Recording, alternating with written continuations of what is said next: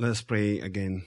Dear Heavenly Father, Lord, we thank you again for your Son Jesus Christ and his gospel.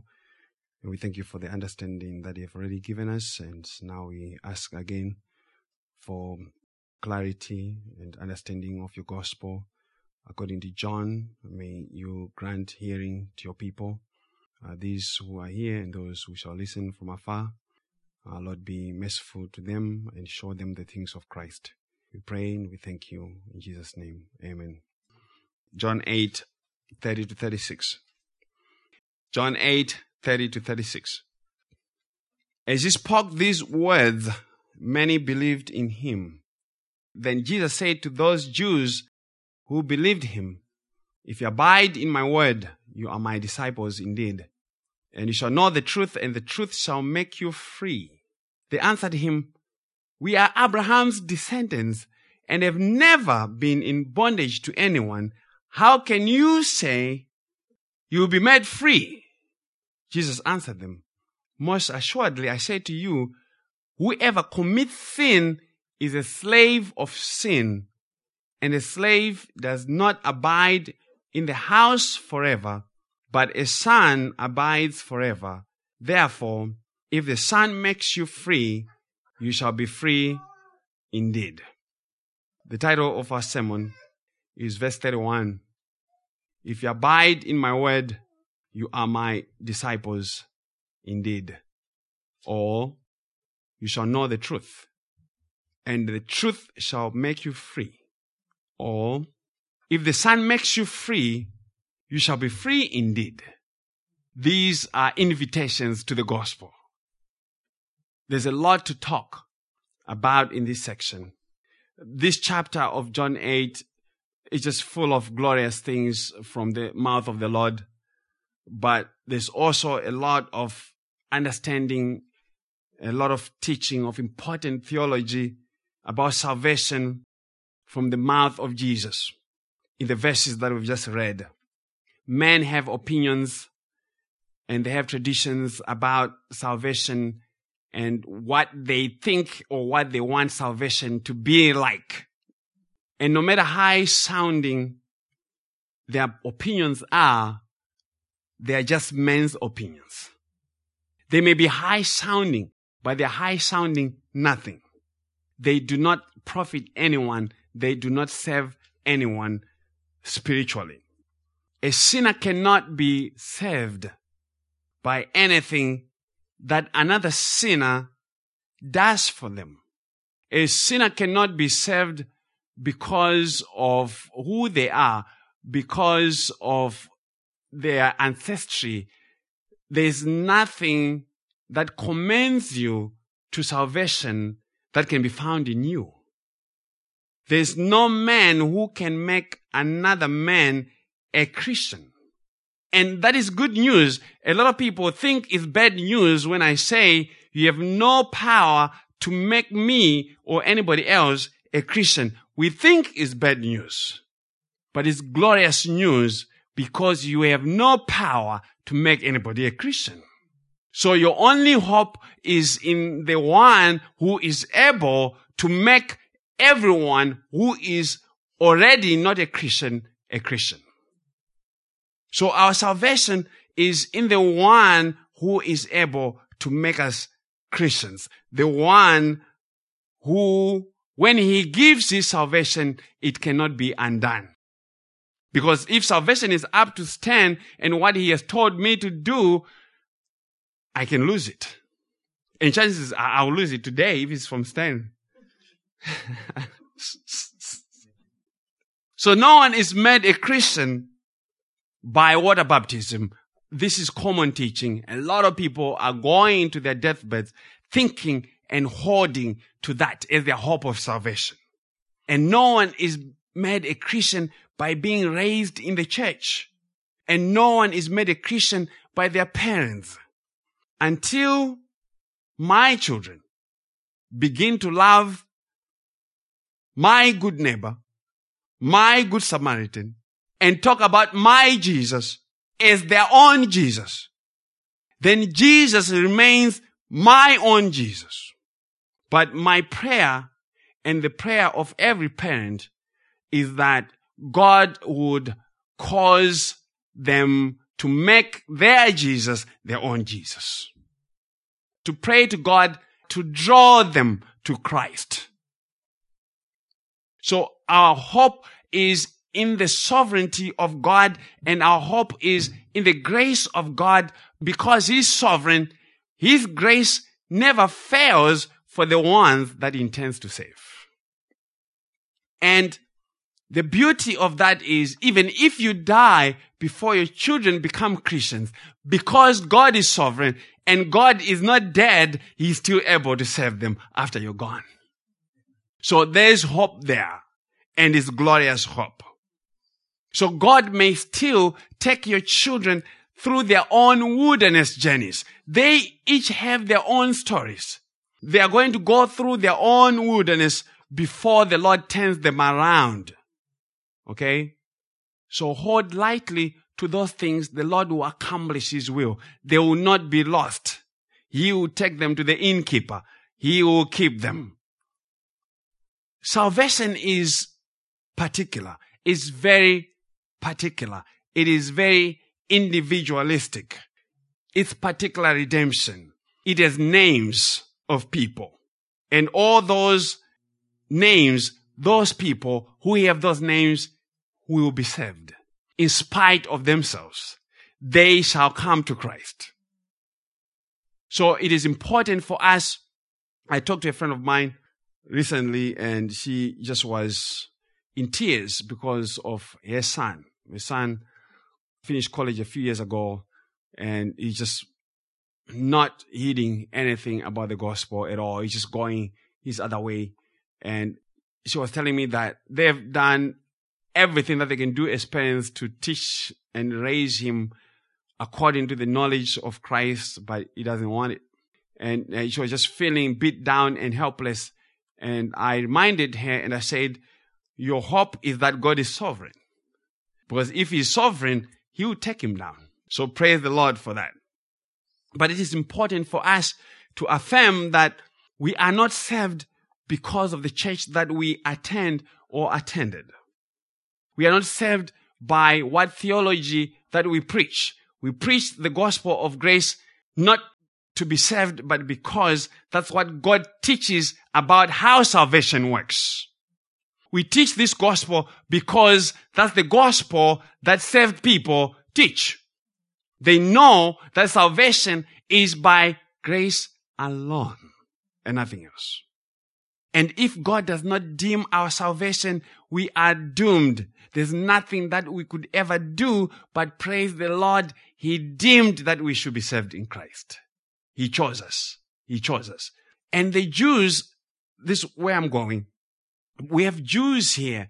They're talking to Jesus. They thought they had automatic entry into God's salvation because they were physical descendants of the great patriarch Abraham. So they associated their salvation and their standing before God to their lineage, to their blood. But salvation requires more than blood. It requires more than racial lines. Salvation requires the grace of God. Salvation cannot be passed on. It cannot be inherited like a trust fund. God has to give it to whomever he wants. And so to the Jews who thought that they had automatic entry into heaven, John the Baptist even said to them in Luke 3, Luke 3, 7 to 8, when he was baptizing the multitude, he said, to the multitudes that came out to be baptized by him, he said, brood of vipers, who warned you to flee from the wrath to come, therefore bear fruits worthy of repentance, and do not begin to say to yourselves, we have Abraham as our father. For I say to you that God is able to raise up children to Abraham from these very stones. Just some granite rock. The one that Ginny was going to use for a counter.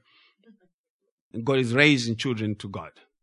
And Apostle John would, to that same end, say in John 1 12 to 13, which you guys already know, he says, But as many as received him, to them he gave the right to become children of God to those who believe in his name. And of course, the Arminians will stop there. They say, Look, those who received him, those who believed in him, he gave the right to be called the children of God.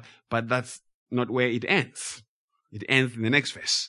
And the next verse says, Who were born not of blood, nor of the will of the flesh, nor of the will of man, but of God. So that takes away anything that may be found in man, and the salvation now only stands on the will and grace of God. Now, there are many who profess to believe in Jesus. They all have the outward profession of religion. They do all the duties of religion, very pious. They are engaged in all kinds of activities that in their mind are supposed to carry God's favor. They get consumed in duty and they mistake their duty of religion for salvation. And that is a problem. It's a problem that the Jews had also. And because of their duty, they missed Christ. They were so bound to Judaism that they failed to see who Christ was. The duty of religion can easily be turned into a work. For there is a very thin line between work and grace. And that is why the gospel has to constantly be preached and you have to be reminded so that you may keep your hands off of the ark. The ark of the Lord is salvation.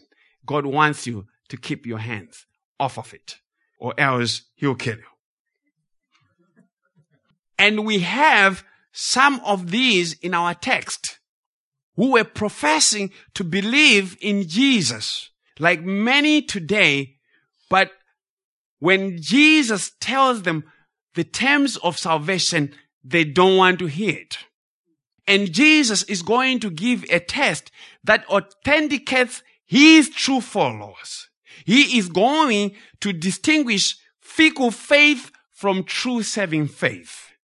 He has been on this road before with these people in Jerusalem the people who were following him because of the miracles. And John would record for us in John 2 verses 23 to 25 and say, Now when he was in Jerusalem at the Passover, during the feast, many believed in his name when they saw the signs which he did. But Jesus did not commit himself to them because he knew all men, and that's not a good statement and had no need that anyone should testify of men, for he knew what was in men. So he knew that they were unbelievers. In spite of their profession, in spite of the outward profession of him. And in John 6, we have an encounter of Jesus with the fickle followers who were seeking him for the loaves of bread. You know that crowd. When did you get here? Jesus, how did you get here? We were looking for you. We were looking for breakfast. We were looking for pancakes. And this is what John recorded for us in John 6, verses 60 to 68. We're just building the background to understand what is happening because it's the same crowd. It's the same crowd of people. So John 6, verses 60 to 68 says, Therefore many of his disciples, when they heard this, said, This is a hard saying who can understand it? Who can hear it? When Jesus knew in himself that his disciples complained about this, he said to them, That this offend you? What then if you should see the Son of Man ascend where he was before? It is the Spirit who gives life, the flesh profits nothing. The words that I speak to you are spirit and they are life. But there are some of you who do not believe, for Jesus knew from the beginning who they were who did not believe and who would betray him. And he said, Therefore I have said to you that no one can come to me unless it has been granted to him by my Father. From that time, many of his disciples went back and walked with him no more. Then Jesus said to the twelve, Do you also want to go away? But Simon Peter answered him, Lord, to whom shall we go? You have the words of eternal life. So Jesus has been saying all kinds of things, but essentially all Jesus was saying was how God actually saves people. And all the arguments that he had, whether you read Matthew, Luke, Mark, John with the Jews, came down to how does God save sinners? That was the issue.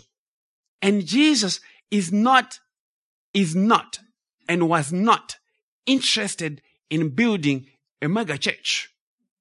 Jesus is not interested in numbers. As many have been made to believe in our day and age. They say, well, your ministry is successful when you have 20,000 people, 25,000 people, and you're collecting $600,000 every service. Jesus is only interested in genuine believers. Those that the Father gave to him and he knows them by name. And that is why he reduced everything to where two or more are gathered in my name, there I'll be also. Jesus' church can just have two people. And that's good for him. It may not be good by the standards of the world, but Jesus is happy with that. He's okay with that. And so I have people who ask me and say, so how many people do you have at your church? I'm like, one, I don't have a church. I didn't pay for anybody's. I don't have a church. The church belongs to Christ. No one has a church.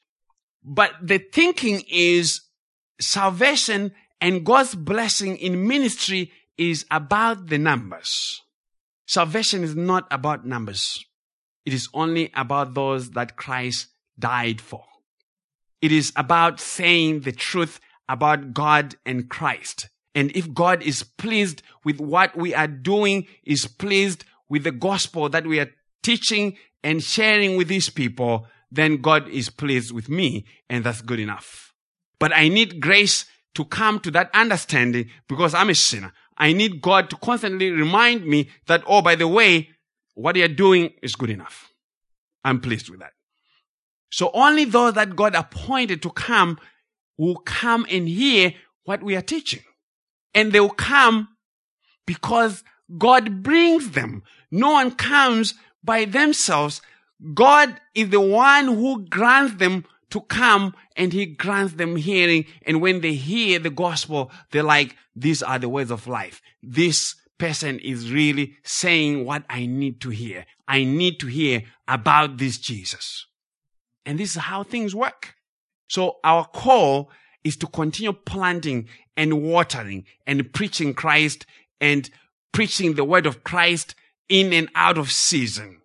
And to as many as he will bring to Berean or to as many as we will meet outside this building, they only come because he brings them. And I sincerely hope that Christ has actually called me to preach him. Because this is difficult work to do. And to continuously come every week without the fanfare, uh, stand still my smoke machine, without the fanfare, without the entertainment that is now part and parcel of what is called church these days. What do you have to entertain people with? You have to entertain and become a celebrity. But you can never be a celebrity if you're preaching Christ. You can never. You can never. Because you're always exalting him. You're always exalting him. And I remember the story that was told at the conference by uh, Elder Spots. And he said, Elder Ward is said to have pulled a preacher at the conference from the pulpit. And he said, You can't preach. And the reason that he gave was because the man, when he went into the pulpit, he went running. He just had his Bible and went up running into the pulpit. And Elder Ward called him and said, No, you can't do that. You got to have butterflies when you go up there because you are in the presence of God and you, only have one audience and Christ is your audience. All these other people, you don't know what they're going to hear, but Christ hears everything. He is your audience first and foremost. And I pray that all the preachers who claim to be preachers of the gospel would know that, that their audience is one, is God. So to our text, verse 30. As he spoke these words, many believed in him. Then Jesus said to those Jews who believed him, if you abide in my word, you are my disciples indeed. So as the Lord was saying all these things about himself and the Father, we are told by John that many believed in him. But how did these many believe in him? Did they believe that he is the Son of God, the only hope of salvation? Because if you are believing in Christ, you have to believe that. If you are believing anything less than that, you are not a believer in Christ, in spite of all the other things that you may say about Jesus. What is it that they believed about Jesus? They believed nothing spiritually important about Jesus because they denied all the claims of who Jesus was. It is these very people that in Jesus' view were slaves to sin as we are going to learn. These very people that said they believed in Jesus, just a few verses down, Jesus is going to say, you're slaves to sin. And it is the very same people, the very same crowd that were seeking to kill him. Because according to Jesus, his word had no place in them.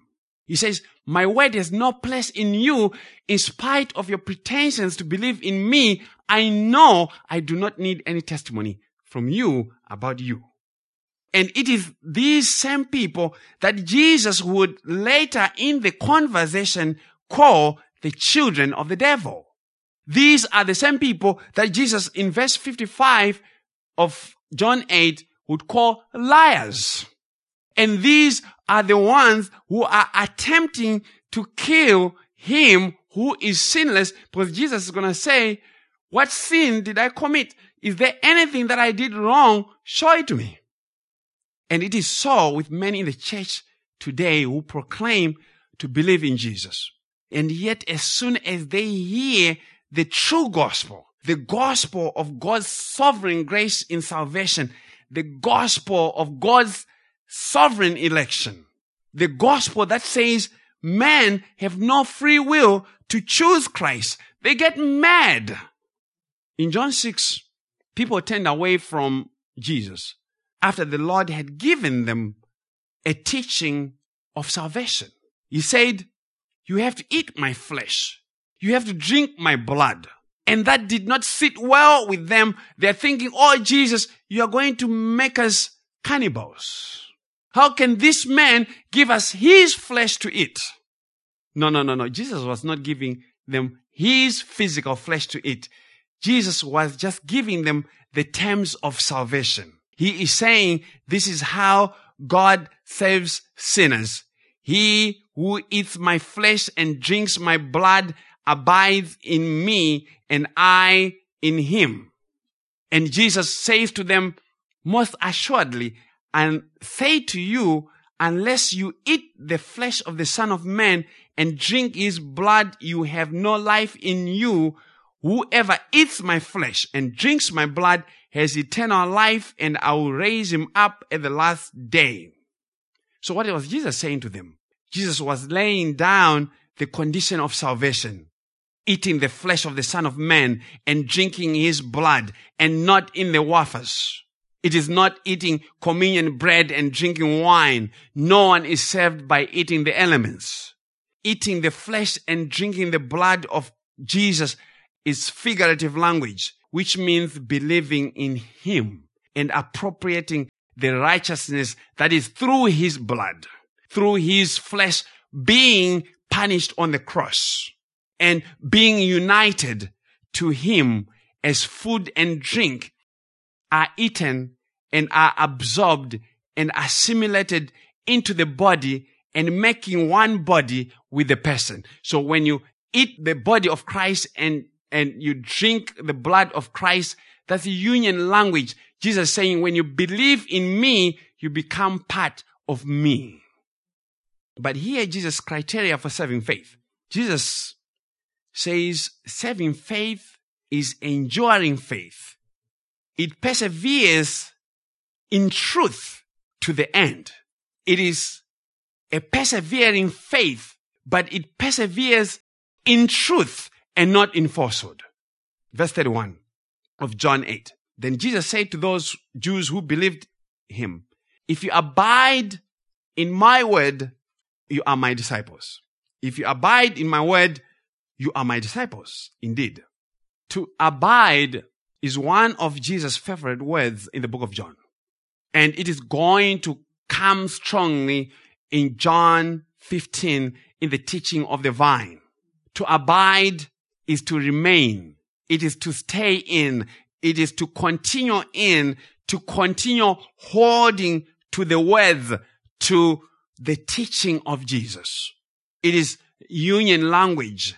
And without union, as we discussed, without union with Christ in election, in life, in death, in resurrection, there's no life for you. Okay. There's no salvation for you. So let's hear what Jesus says in John 15 verse 4 to 6 on the abiding, abiding. Because he says, if you don't abide in my word, there's no life for you.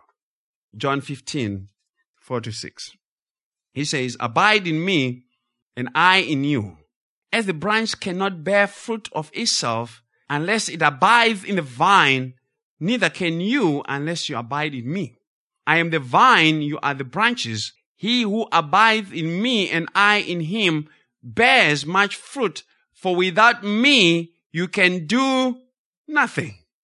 If anyone does not abide in me, he is cast out as a branch and is withered, and they gather them and throw them into the fire, and they are burned. Who is he that abides in Christ?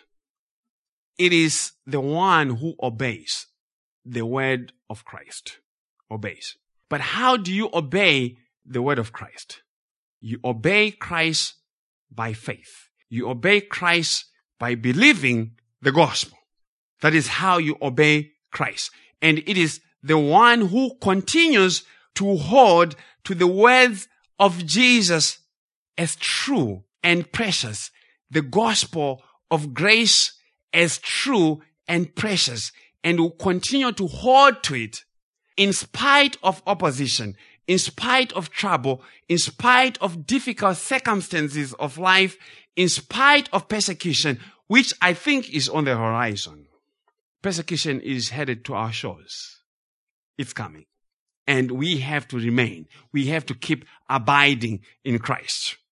And John, Apostle John, would let later write and say in 2 John 1, verse 9 to 11, very important to this teaching.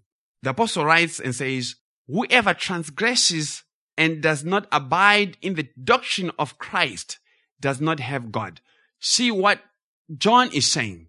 He says transgression, he's not talking about transgressing the law. He says transgression by not abiding in the doctrine of Christ. And the doctrine of Christ is the gospel of grace. And he says, he who abides in the doctrine of Christ has both the Father and the Son. If anyone comes to you and does not bring this doctrine, do not receive him into your house nor greet him. For he who greets him shares in his evil deeds. So the evil deeds of these people is in that they are not abiding in the doctrine of the gospel of grace. So anyone who does not abide in the doctrine of Christ, according to John, does not have God. They may give a tenth and may have well-behaved kids and may have a huge church. But if they do not preach the gospel of God's free and sovereign grace in Christ alone, they do not have God because you can only preach that when you have the Holy Spirit of God. They may have been a professing Christian for the past 50 years or 120 years, they may think they have the power to forgive sin and dress in nice and elegant church clothes or robes. But all that is fleshly and the flesh profits nothing unless they bring the doctrine of Christ. What matters is do you get to the end believing in Christ and his gospel? If they do not hold to the person and nature of Christ as God and man, they have not God. If they do not hold to the gospel of Christ and him crucified as the only hope of salvation, they have not God. They are just some religious folk who love the scent of burning incense and the sight of burning candles. Brother Robert, bring some candles for us next week. And Sister Becca, you may have some. You have some incense at your house. I'm gonna, I'm gonna give you some money. Yeah, yeah. Bring those. We need to set up some candles. And John says, if anyone is opposed to the doctrine of Christ, but professes to be a Christian, then do not associate with them as brethren. As brethren. See the difference? You don't associate with them as brethren. Do not receive them even into your house as believers, but as unbelievers. And so, saving faith is an enduring faith in the doctrine of Christ, in the gospel of Christ. Because all those who are in Christ are kept by the power of God through faith, according to Apostle Peter in 1 Peter 1 5. So the one who endures is going to endure in the truth of the gospel. The gospel again is the doctrine of Christ. And that is how we measure whether one actually is a believer or not. What doctrine are they bringing about Christ? So saving faith endures to the end because it is founded and rests on the truth of the person and work of Christ. And God the Father sustains that testimony in you. He is the one who sustains it. Otherwise, left yourself, you'll be going to that club tonight. There are many of them. I'll give you addresses and I have a GPS that I'm not using that I'll. The writer of Hebrews would also affirm the same teaching and say in Hebrews 3:14, "For we have become partakers of Christ if we hold the beginning of our confidence steadfast to the end." See the pattern. A lot of people they read this and they're saying you are going to hold it to the end by your own power. No. If you have to hold your testimony to the end by your own power, you won't make it to the end. It's God who keeps you to the end. He, as we learn from Peter, we are kept by the power of God through faith to the end. So it is not the beginning that matters, but the end. That means you and I have to hold steadfastly to the gospel of grace right to the end because that is your only confidence. And that is why you need to be exhorted daily lest you be hardened into unbelief by the deceitfulness of sin according to the writer of Hebrews. And this is actually connected I never thought about this, but it's actually connected to the parable of the soils.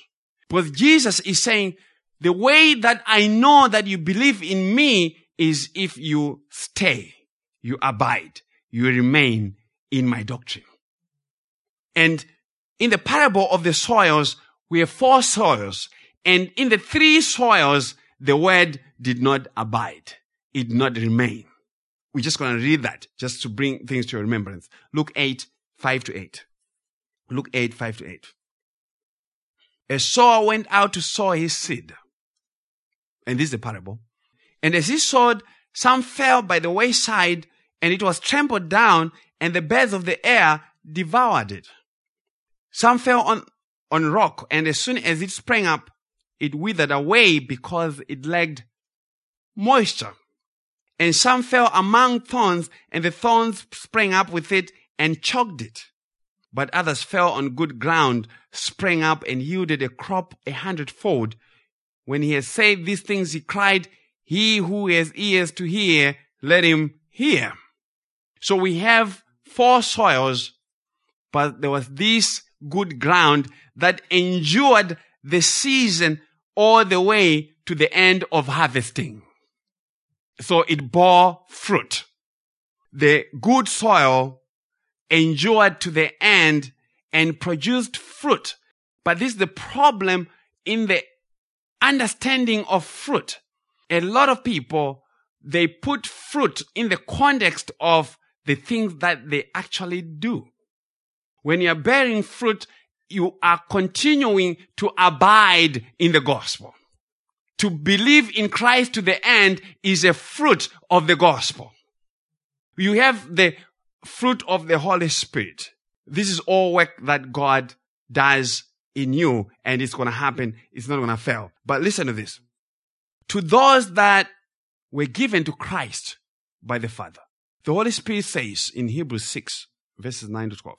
But sometimes this is one area of assurance and a lot of people struggle with it. I, I talk to a lot of people. They struggle with these statements of saying, if you hold your confidence to the end, they are now thinking salvation is about them. And they start to stumble and they start looking for things to hold on to for confidence. No. The writer of Hebrews says in Hebrews 6, 9 to 12, he says, he has a different group of people in mind. But beloved, we are confident of better things concerning you. Yes, things that accompany salvation. Though we speak in this manner, because the writer of Hebrews has been saying some very hard things. You know that Hebrews chapter 6 is a hard saying. And he says, you have these people who have tested the gospel and they have fallen away. But this is one group of people. This is, this is the group that are described by the other three soils. But we have better hope for you, this other group. Better hope for things that accompany salvation. Verse 10. For God is not unjust to forget your work and labor of love, which you have shown toward his name in that you have ministered to the saints and do minister. And we desire that each one of you show the same diligence to the full assurance of hope until the end, that you do not become sluggish, but imitate those who through faith and patience inherit the promises. So God is saying, keep plugging in the gospel for your own sake. When you continue to plug in the gospel, you get full assurance of how God actually saves. So he says, we are confident of better things for you. Yes, there's this group who are falling away, but this other group, you, we have better things. Yes, things that accompany salvation, that God, He who has begun a good work in you, will complete it until the day of Jesus Christ. That's what is being said. And so, even for myself and for you, my prayer always is we desire that each one of you show the same diligence to the full assurance of hope until the end. It doesn't matter the circumstances. It doesn't matter where you end up being. Continue in the same diligence of looking for Christ, learning the things of Christ until to the end and that you do not become sluggish, become slow and lazy, but imitate those who through faith and patience inherit the promises. So this is how you don't get sluggish is faith and patience. Faith in what? In the gospel. Faith in the promises of the gospel. So by faith, we inherit the promises, but by patience, we endure. We remain to the end when the promises will be dispensed to us in their fullness when our faith shall be sight. Okay. Listen to this. Consequences of abiding in Christ, verse 32. Jesus says, if you abide in me, this is what is going to happen. You shall know the truth and the truth shall make you free. Even all the sinners who don't even know anything about Christ, they know this. And, and, and when they say that, they're trying to something spiteful. They- They're trying to get at you. Oh, we shall know the truth. See the back. And the truth shall set you free. but Jesus is saying the condition of you being set free is if you abide in Him. One can not just say they believe in Jesus without abiding in Him. And you abide in Christ by believing the gospel. The ones who abide in Him, Jesus says, shall know the truth in His fullness. Knowing the truth is not a one time thing. You just don't sit one time and say, Oh, I know about Jesus. So that's good enough. You don't just eat one meal and say, Oh, I'm good for the rest of my life. It doesn't work like that. You have to always continue. We had breakfast in the morning and we're going to have lunch and we're going to have dinner and we're going to repeat the cycle. And that's what Jesus is saying. You continue to abide in his gospel. You continue to hear it, even if it's something that you had yesterday, even if it's the same Big Mac that you ate yesterday, you still have it this afternoon. So your journey from the time of conversion is you were initiated into the truth at conversion. And then you grow in the knowledge of Christ till, according to Apostle Paul in Ephesians, we all come to the unity of the faith and of the knowledge of the Son of God to a perfect man to the measure of the stature of the fullness of Christ. And that has not yet happened. So we need to keep abiding and growing in the things of Christ.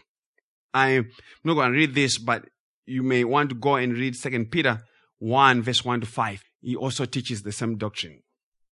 Okay. So knowing the truth is a sign of abiding in Christ and continuing to hold to it.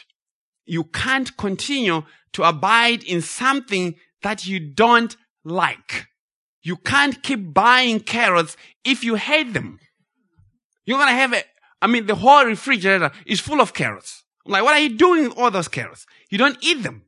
But if you keep buying the carrots and you keep eating them, you receive the benefit of the nutrition that they give.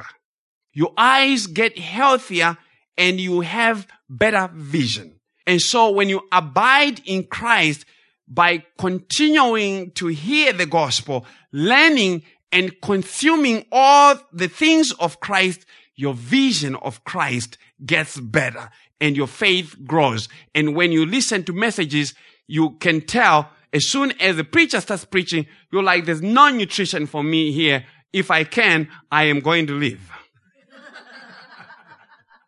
Once you abide in the things of Christ, it's very easy to listen to what people are saying. You're like, this man is nothing for me. So to know the truth is not just head knowledge of the truth. Jesus says, knowing the truth causes you to believe that which God says about him, which the Jews were denying. It causes you to believe the true gospel. You begin to see Christ more and more, and that is how we get our freedom. Free from all the things that bind you to self-righteousness, to your own self-righteousness, and to the self-righteousness of others. Or bind you to the programs of other sinners and to fear. People are bound by fear. Why? Because they are not abiding in the freedom of the gospel. They are trying to drag you back in that they may bind you to their programs, to the law. But Jesus says, the only way that you're going to get freedom is if you know the truth. You shall know the truth and the truth shall set you free. And Jesus is the truth. And one cannot abide in truth and not know Christ. And one cannot be in Christ and not have freedom.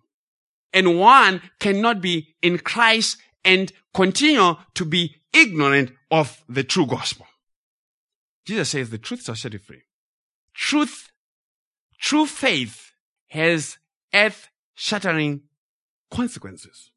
The true faith, the gospel is amazing in the freedom that it gives. It is so empowering in that there's nothing that will ever condemn you, no matter how much you screw up. That's a scandal. Jesus says, knowing the truth delivers you from slavery. Jesus is saying, holding to the teaching of the gospel does two things for you. This is very important. It does two things for you. Number one, it proves the genuineness of faith. So how do you know that your faith is genuine? You hold to the gospel of grace. Number one, that's according to Jesus. And the other consequence of that is it produces freedom. It produces freedom. Judaism, according to my reading, was understood to teach that a man was free who had studied the law. And Jesus comes and he counters that and says, no, no, no, no. You don't get freedom from the law. You get freedom from coming and abiding in me. So Jesus says, there's no freedom outside grace and truth. There's no freedom outside the one who is the life, who is the way, who is the truth. And if Jesus is offering freedom by the knowledge of him or his teaching, then he assumes slavery to everybody who is not in him, to everybody who does not abide in his teaching. And the slavery that Jesus is going to teach shortly is beyond the radar of the Jews because they're going to argue and say, we have never been under any bondage. So they are not understanding the kind of slavery that Jesus is saying. And many people even now claim to be free who are not free. What they consider to be freedom is not freedom according to God. There is no freedom outside believing in Christ Jesus. And so the Jews were quick to counter and say, not so fast, Jesus. Don't even get this freedom discussion going on. We have never been in slavery to anyone. Liars. So the reason why they said they never been enslaved to anybody was in verse 33. They answered him and said, we are Abraham's descendants and have never been, never, never been in bondage to anyone. How can you say you'll be made free? And of course, they're lying through their teeth. They've been in bondage to Rome. Even as they are speaking, they are in bondage to Rome. They were in Egypt for 430 years. They were in Babylon. They were taken by Assyria, by Syria, by Greece.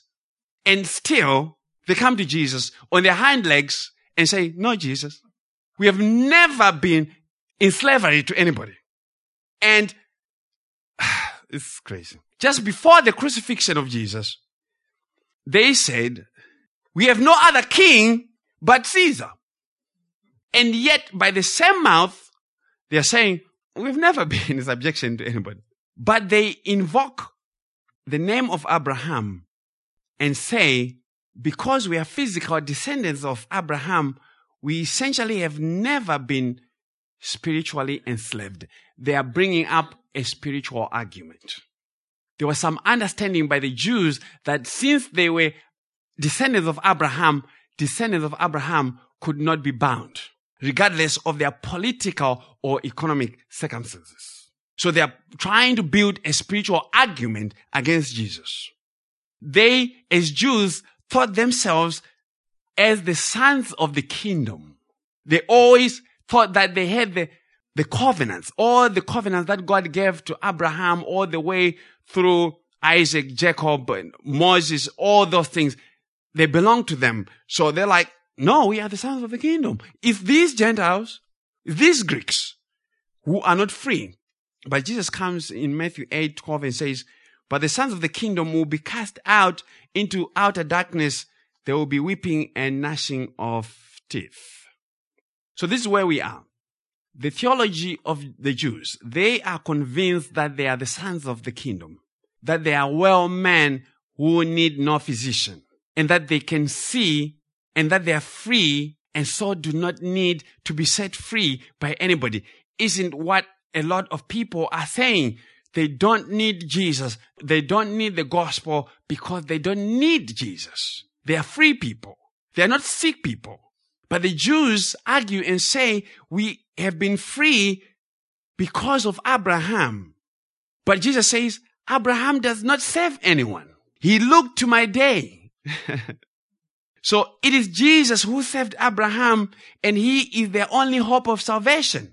Their sense of privilege blinds them to the truth of the gospel. There are some people who are so beautiful. I'm telling the truth. That you look at them and you think, surely God has to save this one. This person is so beautiful, they can't go to hell. And unfortunately, they too think the same. They think they are so cute and so rich to go to hell. And they believe it. Look at me. That's the folly of sin. People think they are rich or they are healthy because of their goodness, because of their planning, because of their own diligence, because of uh, some activity, some physical activity, or because of some diet, some yoga class. You need to activate your yoga membership. And the Jews are living under this deception, strong slavery, but they do not know that until Jesus comes and teaches them. The, but the Jews are offended by Jesus' statement. And so they respond to Jesus with offense and with ugliness. And you can see it, you can hear it in their response because they say, how can you say you'll be made free? What are you talking about? How can you say that? Where do you get the nerve to say such a ridiculous thing? That's what they say. They're mad. But Jesus answered them in verse 34. And that tells you that we're almost done. Suppose we are in verse 34. But last time we had one sermon from one verse. Most assuredly, I say to you, whoever commits sin is a slave of sin. So Jesus changes their understanding of slavery. Jesus defines for them what it is that he is talking about. He was not talking about political or economic bondage. He was talking spiritual things and he uses his verily formula the truly, truly, most assuredly formula of emphasis and says, truly, he who commits, he who practices, he who does sin is a slave of sin. So Jesus introduces the bondage of the will, a doctrine that is not understood by many who profess to preach the gospel and by many who profess to be Christians. The one, according to Jesus, who commits sin is showing that they are not free. They are in bondage to sin and sin is their master. They are answering to the demands and commands of their master. They are doing sin's bidding. So according to Jesus and according to the teaching of the New Testament, sin is a power, is a power that has a throne. And as a king on the throne, it commands, it issues commands to all those who are under it. Okay. And all who are under it obey it. And unless one is born again and is put under a different throne, a different master, the throne of grace, sin remains their master. And that's why the New Testament will say, now come boldly to the throne of grace and not to the throne of sin. The throne of grace that you may find help in the time of need. And so the issue is not slavery to Rome. And if you're willing to hear it, Jesus would even have gone and said, Caesar too is a slave to sin. The Jews are slaves to sin because they are about to do the desires of sin, the desires of their father, the devil, to try and murder Jesus. That's where the conversation is going to go. So according to Jesus, the ultimate problem, I know you're getting tired. We have to go and listen to this later on when I'm done, but we have to finish it and I'm almost close to finishing the ultimate problem with men, according to Jesus, is not their difficult political or economic conditions, but it is their inability to recognize the cause of human misery and their inability to remove themselves from the power and dominion of sin. That is Jesus' theology. And he says this is even a much bigger problem than all the other things that we think are important. And Jesus says, unless sin is removed, human misery shall have no end. And in hell, sin is not removed and human misery shall have no end there. So there's no political system or economic system that removes human misery. It may temporarily provide some relief, but sooner or later, its weaknesses are going to show. And that is why as Christians, we have to walk circumspectly about the affairs of the world. We are not to be so consumed by politics like we are ignorant people. This is not the kingdom that we are waiting for. We have another kingdom that's coming. An everlasting kingdom that is ruled by righteousness. A kingdom of life where there's no misery. So Jesus only has the permanent solution to human misery. Okay. But this very glorious theology from the Lord here. The Jews think themselves to be born free. And that's a term that we use in Zimbabwe a lot. And, and we use it to refer to all those who were born after independence. If your birthday is after 1980 in Zimbabwe, you're called a born free. And born free people are spoiled people. There are a lot of negative connotations that go with that. Okay. so the, the Jews think themselves to be born frees as sons of Abraham. But the truth of the matter is that they were born as slaves of sin. And as slaves, they did not have the right of inheritance. So we go to the last two verses, verse 35 and 36. And a slave does not abide in the house forever, but a son abides forever. Therefore, if the son makes you free, you shall be free indeed. Jesus applies his theology of their slavery to sin and wants them to know that they are nothing but slaves. And he strikes at the heart of their confidence and sense of entitlement and privilege. And he says, as slaves, their rights cannot be maintained by just being physical descendants of Abraham. And because of their slave status, their rights can be lost. Their rights as slaves could be lost. They are temporary and cannot be guaranteed. Slaves could be bought. They could be sold. So you don't have permanent rights. And that is a consequence of being a slave. Why? Because a slave does not abide. They do not remain in the house of the master forever for the reasons that I just gave. But he gives a contrast and says, but in contrast, the son abides forever. And the son in verse 35 is used as a general expression to teach the relationship that a slave has compared to the son of the father with respect to inheritance. So Jesus is saying the son has an abiding, a continuing, unchanging relationship with the father, unlike the slave.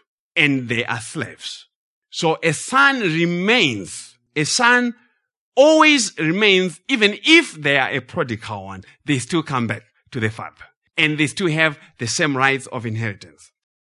And so for the Jews to attain the status of son, because it is only the status of son that brings freedom. They need to be set free from their slavery to sin and not to Rome.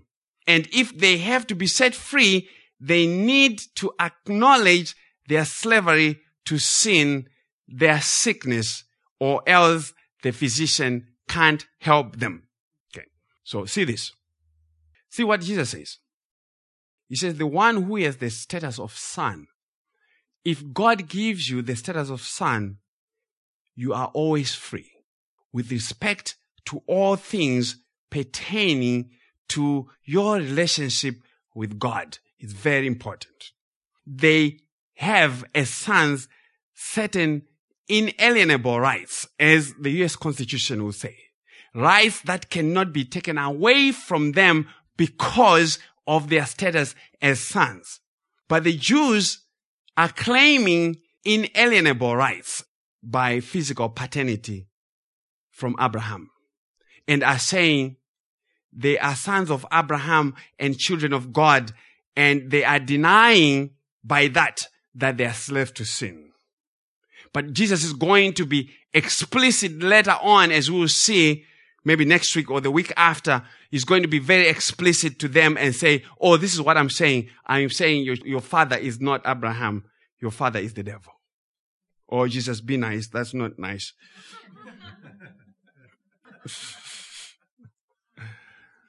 so Jesus says, being born in this condition of sin requires some kind of transaction, some work that has to be done if anyone is to change their status of being bound to the slavery of sin to be called a son who has the right of inheritance. Some work of liberating them has to be done. And now Jesus tells us how one is going to be set free from the slavery of sin and its consequences. Verse 36. Therefore, if the Son makes you free, you shall be free indeed. It is by the power of the Son of God who has the rights of sonship that anyone shall have the status of sonship before God.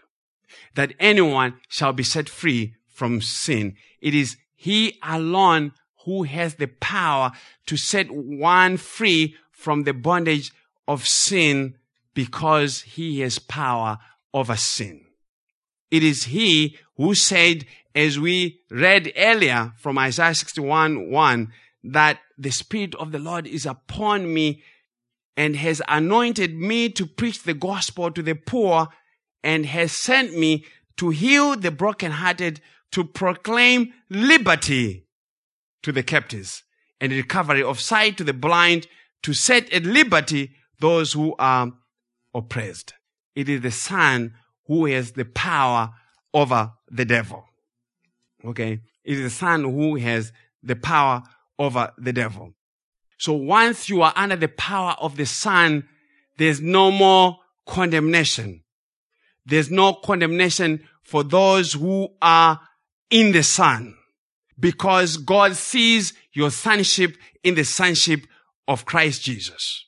And God says, because you are in Christ, you have been made free from the law of sin and death.